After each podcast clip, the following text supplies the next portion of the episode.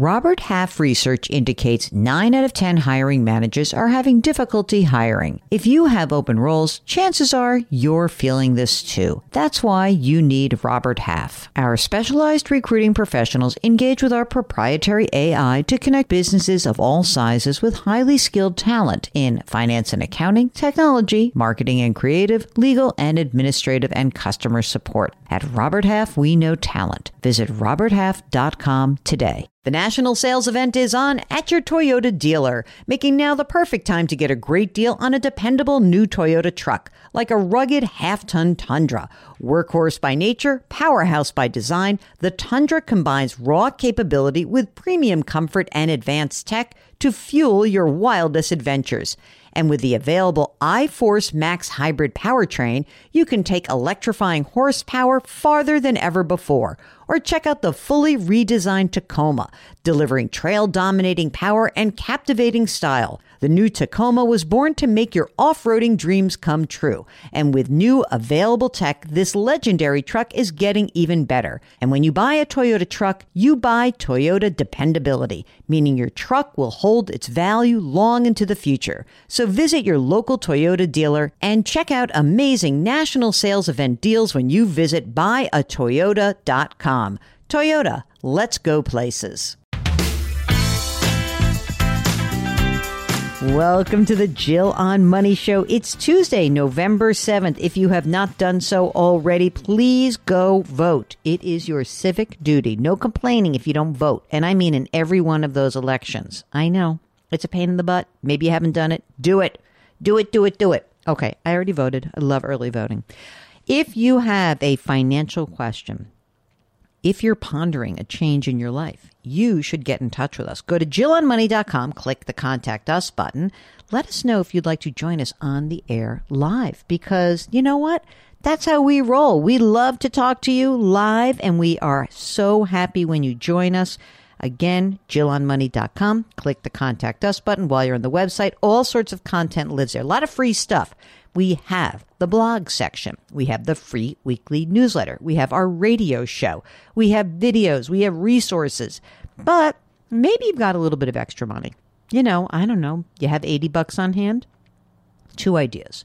One is you can buy my book, The Great Money Reset, which is a real helpful guide if you're contemplating a big shift in your life or you want to know the framework to consider whether a big shift makes sense.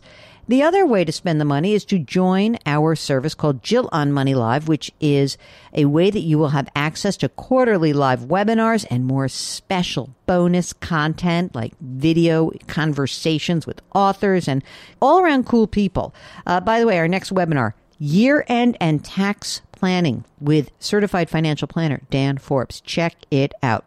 All right, uh, we got to do some emails. They keep piling up, and boy, I, I hate when I get behind, and Mark hates it even more. Here is a note from Cindy, who says she's going to retire in two years. This is exciting. I'm already excited. I'll be 53 at the end of the year. My husband is 54, and I will retire at the end of 2025. Oh my gosh, at the age of 55. Of course, it's from the Federal Bureau of Prisons. So who am I to say don't actually retire early? Because that sounds like a very hard job. Okay, Cindy goes on to write because it's law enforcement, I get to retire early and I am eager to do so. I will also get health benefits. I'm a forensic psychologist and I plan to do some part time work afterwards. We will soon receive a 25% bonus retention, which will bump up my salary to $177,000 for my last two years on the job. That's amazing. That's a lot of money. I mean, you probably can't pay people enough to take that job. It sounds like a hard job. Husband is a bus driver, school bus driver, earns 30 grand. No kids, house is paid off, it's worth $600,000. The car loan that exists will be paid off in 2 years. That's great. My pension will be roughly $63,000 net and it has a survivor benefit of 50% of that for my husband. He has a small pension which will begin at age 60 about $5,000. My thrift savings plan balance is $1.1 million.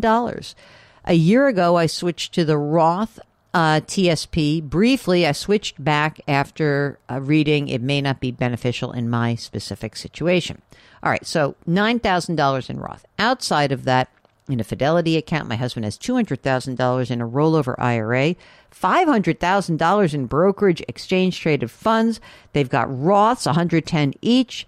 They got no debt, and she's saving two to three thousand dollars a month, fifty thousand dollars in a high yield savings account, and Social Security benefits at age sixty-seven will be thirty-five hundred dollars. Husbands will be just under two thousand, and if she waits to age seventy, her benefit for through Social Security goes up to forty-four hundred dollars.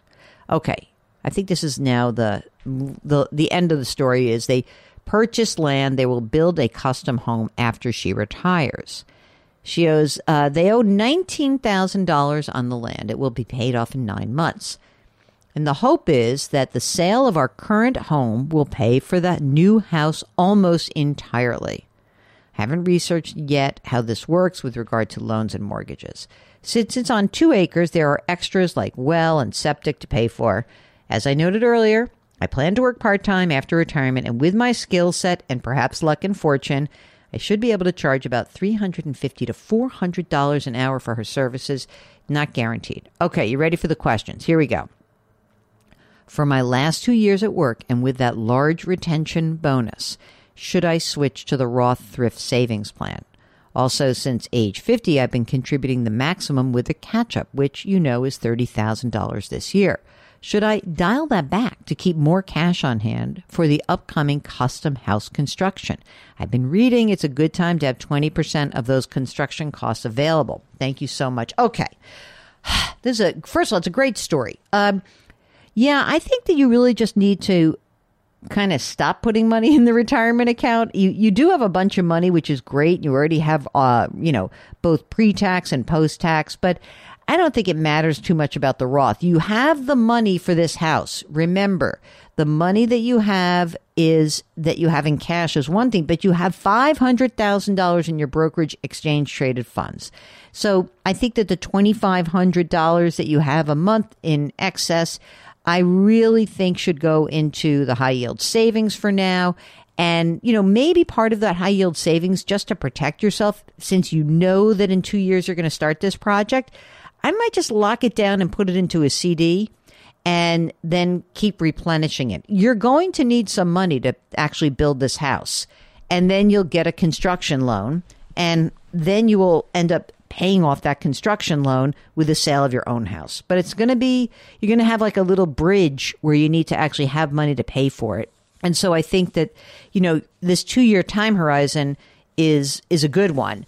But I do think that building up cash is probably smart. Just don't rely on the high yield savings to do the heavy lifting and paying as much on those accounts because maybe in two years, the you know you're not going to be making as much interest. So maybe it's actually smarter to do this as a you know like a preventative of like the interest rates changing on you. So, you know, it's sort of like a good news, bad news. Like if interest rates went down, it'll be easier to get a construction loan. The bad news is you get paid less on your cash, but you're in great shape. It's amazing.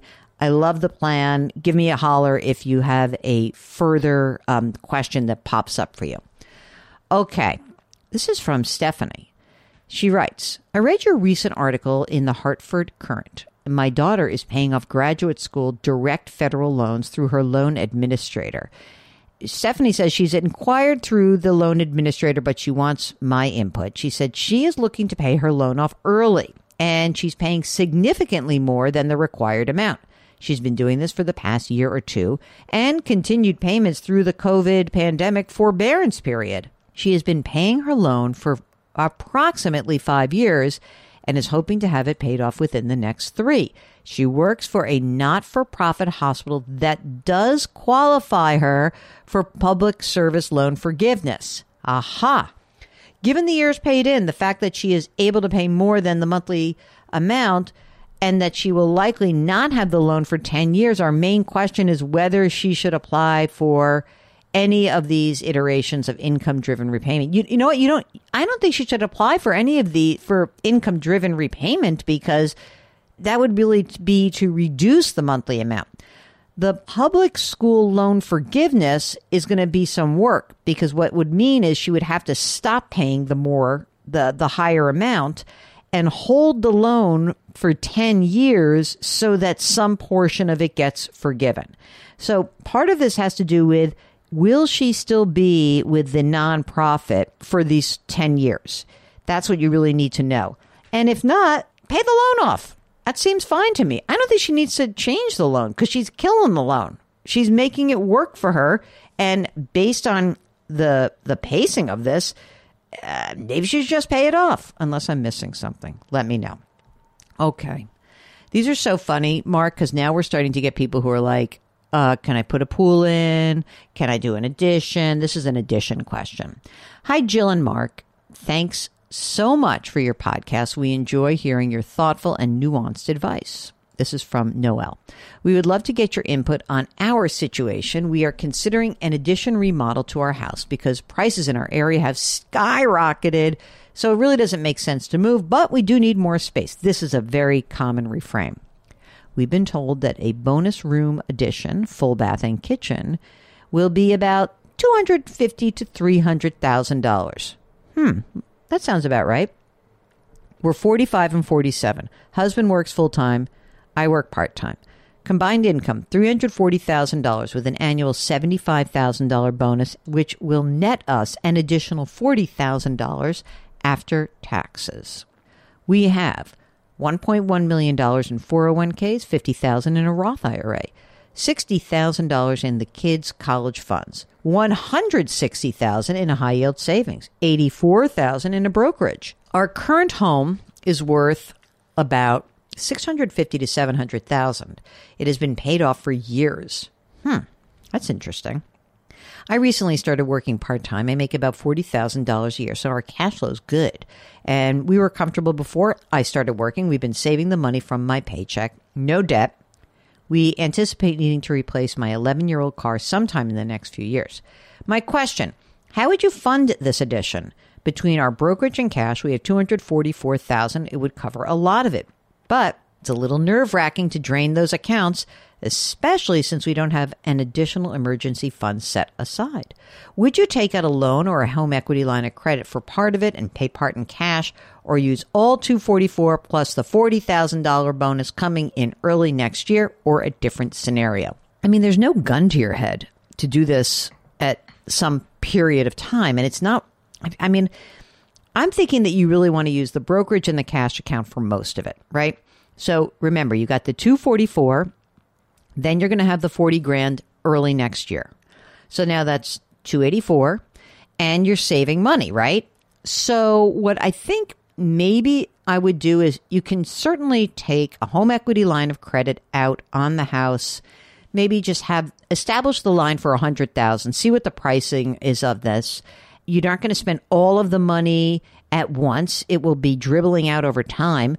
And maybe you have that as a stopgap measure, but I would really try to fund it out of cash flow and your savings. Do you and and you know, look, if you you leave yourself with some money at the end of the day, but I really think that for you guys, you have the money, you got to use the money. This is what it's for because the cost of money will be steep.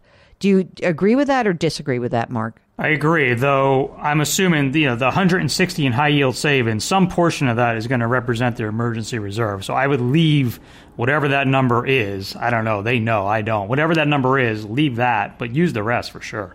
Yeah, I'm, I'm, I'm thinking that you probably leave 50, and then from there, you replenish and pay out of cash flow. And I think that's fine. I think that's perfectly fine.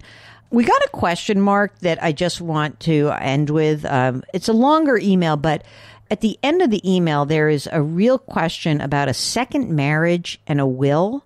And I want to be crystal clear that the answer to having a different opinion about how to divvy up one's estate, the answer to that question is not to do nothing. So I am going to encourage everybody that if you have any sort of disagreement about the way an estate is should be divided, um, whether it's a second marriage or first marriage, it doesn't matter. What I think is incredibly important in these conversations is to understand that assets that are left to kids are treated differently than between spouses. And if you want something very particular to happen, you have to put it down on paper. If you cannot find agreement, then maybe there might be other ways to to get to the same place. For example, if you have a big house, a house is just a pain in the neck to split up.